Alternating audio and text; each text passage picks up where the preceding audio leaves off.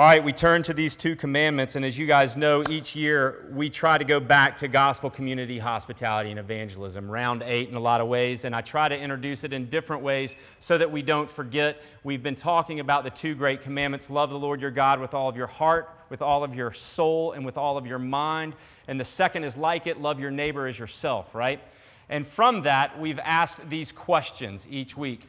For those of you who are regular attenders and members of Christ the King, for those of you who have identified yourselves as Christians, the question has to be asked how does our focus on these four things gospel, community, hospitality, and evangelism encourage us to obey God? Okay? And, and God's serious. These two great commandments on which hang all of the law and the prophets. So you have to ask yourself if this is important. The law, all of the law and the prophets, loving God with heart, soul, and mind, all of it, loving our neighbors as ourselves. How do these focuses on gospel, community, hospitality, evangelism help?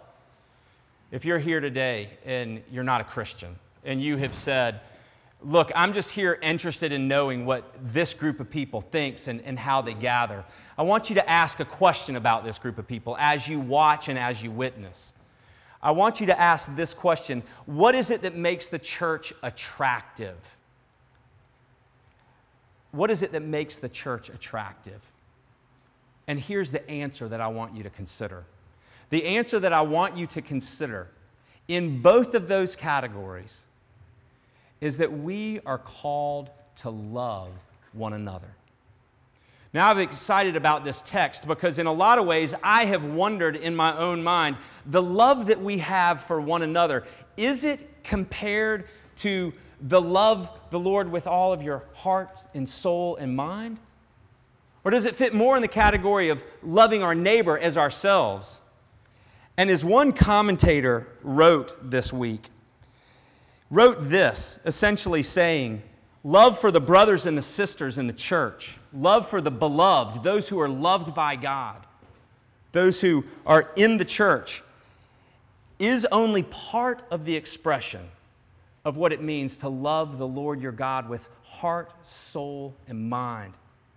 But it is an indispensable part.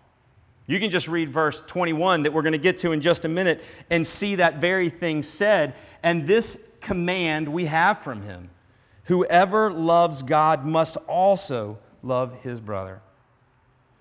So, looking at this briefly, let's look at the command, the command to love.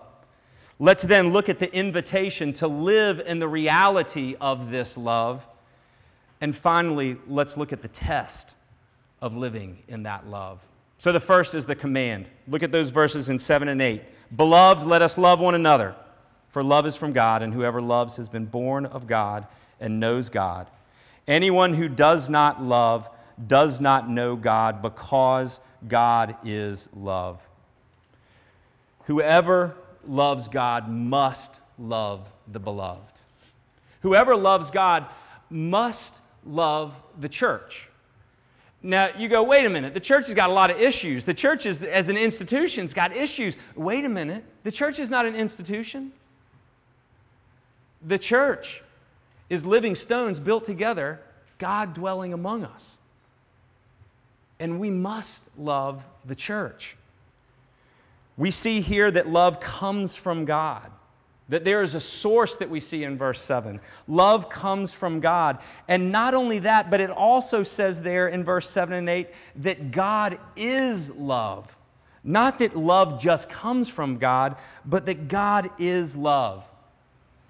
We've been reading a book in our proto staff meeting. I would have never thought eight years ago we had six people in a proto staff meeting. It's been wonderful, and one of the books that we've been reading has talked about this. And it says that it's not the case that God is just beautiful. In truth, God is beauty. It is not the case that God is loving, but in truth, that God is love. That God is the infinite standard against which every other love must be measured.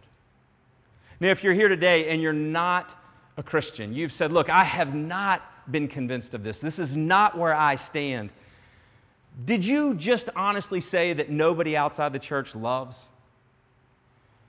because it would be easy to see that from 7 and 8, right? If you don't know God and if you don't love God, you cannot love.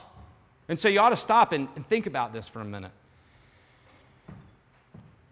There is this reality in Scripture that human beings are created in the image of God and they're created to love.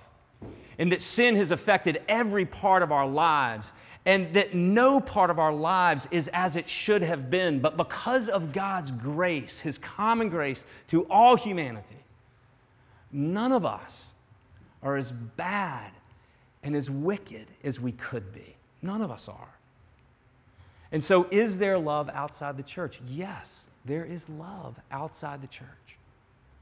But I want you to pay attention to the love as it is defined here in the same way that you would pay attention if you went to the eye doctor. I would have not thought eight years ago I'd be in front of you having to wear glasses. I hate it because I can't read without them, but then I can't see you with them. So I'm back and forth. It's driving me nuts. But you remember when you go to the eye doctor and the machine closes and he goes, Is it better this way or this way? Is it better this way or this way? How about this way or this way? And you're always afraid he's going to give you the third way, right? Because you can't remember the first or the second at that point. I want you to see that what God is doing here is he's saying, I want to show you what love is. This is what love is this way. So, how is that love defined? What is love? How is it defined? Verses 9, 10, and 11. In this, the love of God was made manifest among us that God sent his only Son into the world so that we might live through him. In this is love, not that we have loved God, but that he loved us and sent his Son to be the propitiation for our sins. Beloved, if God so loved us, we also ought to love one another. No one has ever seen God, but if we love one another, God abides in us and his love is perfected in us. Verse 9 is very clear and says, that love has been made manifest among us, it has been defined for us. And I want to use this definition of love, and you see if it fits in these verses. That love is a disposition of favor that leads to acts of sacrifice. Love is a disposition of favor that leads to acts of sacrifice.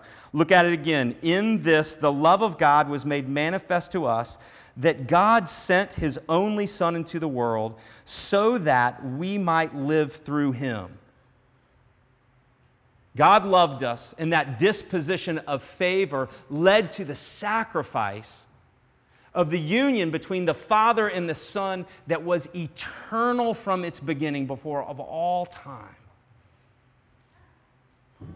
That this is the definition of love. In verse 10, it goes on to say, in this is love. It's even clearer for us, right? It's even clearer. Not that we have loved God, but that He loved us and sent His Son to be the propitiation for our sins. Beloved, if God so loved us, we ought to also love one another. This is love. God's love toward us that led to this act of sacrifice. And it hangs on this word propitiation, doesn't it? That God loved us and He sent His Son into the world to be the propitiation for our sins. Now, I want you to think about this because it's important. And in just a minute, you're going to start smelling barbecue. And Aaron Roffel pointed this out to me the other day. He goes, Does every minister you know smoke meat? And I was like, Well, I, I do. I, I love it. And he goes, he goes, but it, it's kind of consistent with the Old Testament, isn't it? And I was like, yeah, I guess it kind of is consistent with the Old Testament. The, the sacrifices were always brought to the temple, right? And you know what the priest had to do? The priest had to prepare the meat. And guess what? You prepared the meat with the priest when you came to the temple as the head of your household. You came and you prepared the meat that was going to be sacrificed and put on the mercy seat of God to pay the price, to absorb the wrath of God that was rightly directed at you. That's what this word is about. That Jesus is our propitiation is not a word that you just want to dismiss because you don't know how to pronounce it and you have no idea what it means, but is a word that has more meaning to you than you could ever imagine. Because what it means is that it is the way that God is appeased of his wrath by the love of God through the gift of God. That Christ is for us God's wrath absorber. That because of our sin, we rightly deserve the wrath of God, and Christ absorbs it completely. And God sent His Son because He loved us, and He gave us the gift of Christ to receive the wrath that should have been ours, that we might be set free. And that's what love is a disposition of favor that leads to acts of sacrifice. This is not important to you if you don't care about sin. It is not important to you if you don't care about God. But if you are convinced that there is a holy God, and if you know that you have failed,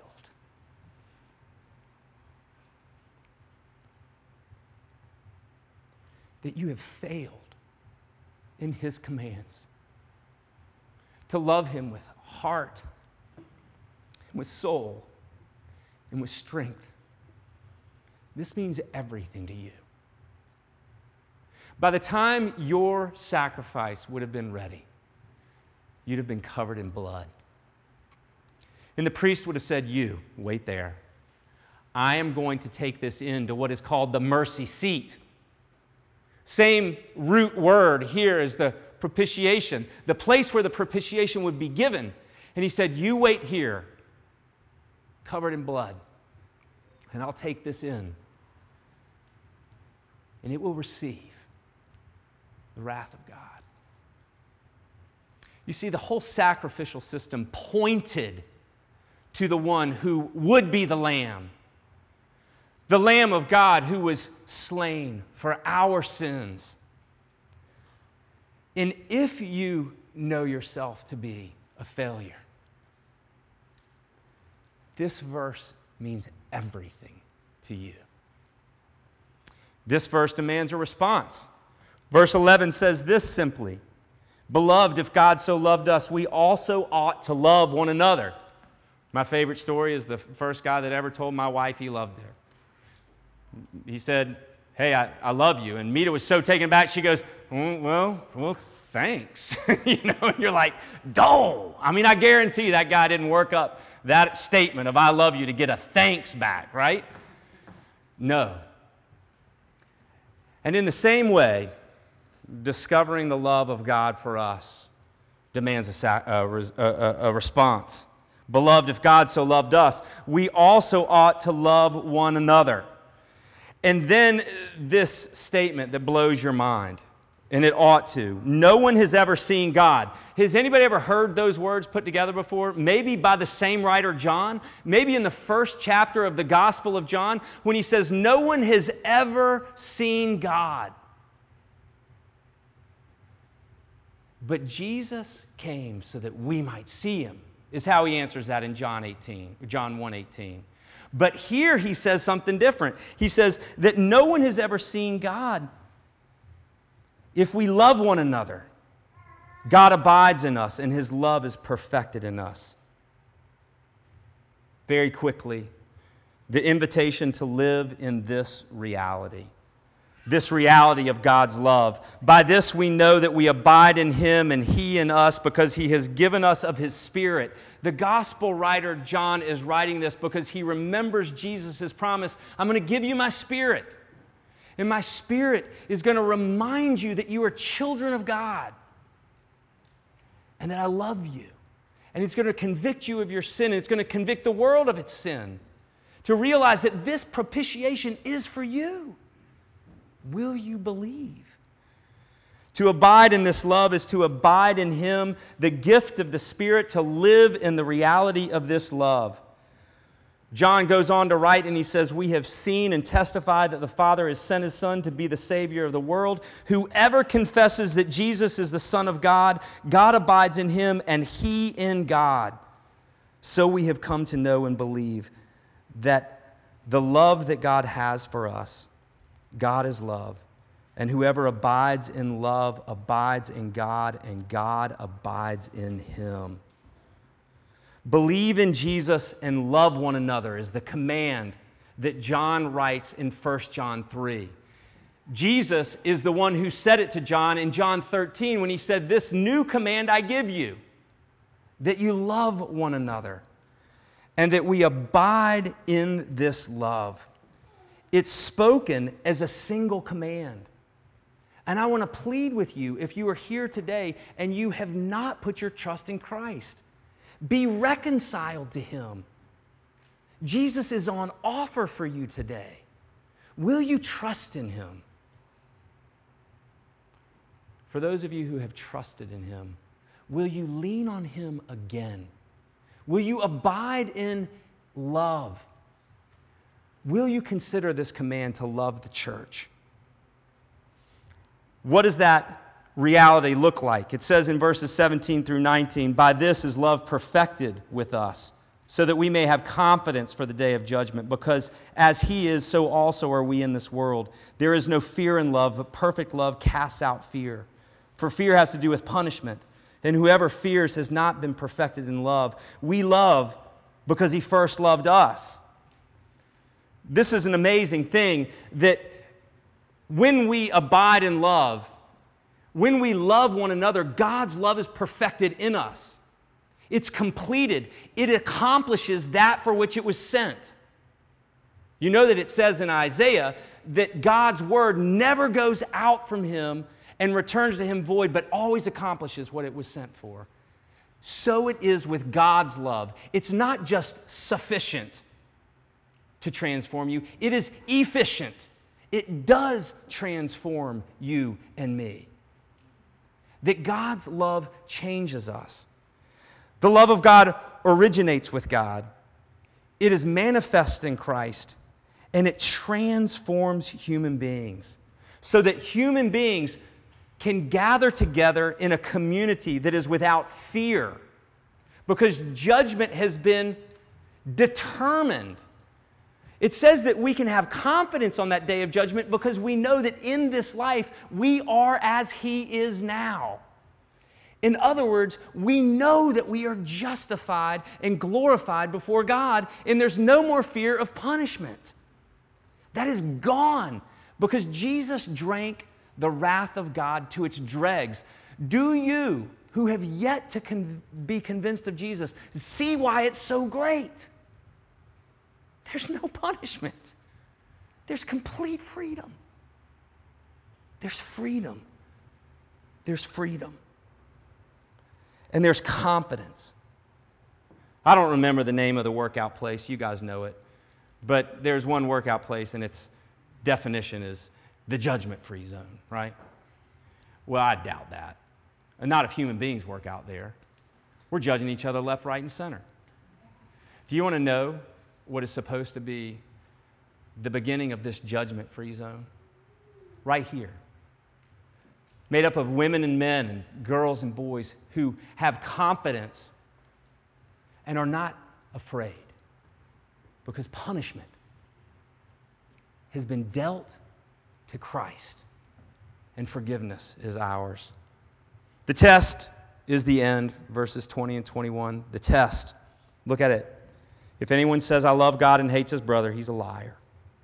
For he who does not love his brother and sister, his brother and sister is what that means. For he who does not love his brother and sister, whom he has seen, cannot love God, whom he has not seen. And this commandment we have from him whoever loves God must also love his brother and sister. Loving each other is not everything that it means to love God with your heart, soul, mind, and strength, but it is an indispensable part of that command to love the Lord our God with all of our hearts, with all of our soul, and with all of our strength. And I want you to look around at the people whom you are called to love. A disposition of favor that leads to acts of sacrifice. If he has loved us, so also ought we to love one another. To hate this is to live in light, is to, is to live in hostility to this light. God is light. God is the one who shines into our hearts and defines us as sinful people. We don't define each other as sinners. We don't pick out the sin that we want to tack to somebody else and say, because I see this in your life, you're a sinner. God is the God who defines sin to be sin in light of Him. But those who hate their brother and sisters live in hostility to this light. They reject it and they avoid its sphere. Funny how things trigger in your mind. Studying that this week, and all I could think of was Meet the Parents. All I could think of is when De Niro uh, looks at, uh, is it Ben Stiller, I guess, and, and says to Ben, Did you not get what I said? Do you not understand what it means to be inside the circle of trust? Uh, once you're out, you're out for good, and there's no coming back, is what he says. And Ben looks at him, he goes, I don't know what you're talking about. It's beautiful, it's really funny. I can tell. I want you to hear this command of love. On it hangs all of the law and the prophets, on these two commandments. God is serious. A disposition of favor toward each other that results in acts of sacrifice. How many times in eight years have I been outside the circle of trust? How many times have I failed this? Let's try daily. But because of Jesus, do you know what marks our community? Forgiveness. Forgiveness. If you're here today and you're not a Christian, this is what is on offer for you. If you're here today and you are a Christian, what does resting and reminding each other of this reality look like? What does it look like for us to sacrifice? To actually have acts of sacrifice toward one another here, literally. Jesus said, If you love one another, people are going to know you're my disciples. Jesus also said, If you live in unity with one another, people are going to be convinced that I was sent from the Father that I really am the Savior of the world. Isn't that what we want? Isn't that what we want? That unity. We come to the table, communion. Communion, right here. And at this table, we relish in this reality. At least, at least, this table ought to be for you and me a place where we rest. Because our priest doesn't leave us. Jesus, the Lamb of God who takes away the sins of the world, says to you, Come and sit with me. Let me remind you what I have done. Taste it, smell it, touch it, be convinced. I have given you myself. And maybe, shortly, we'll be moved to go outside and praise God from whom all blessings flow for what he has done and is doing in our community. Pray with me.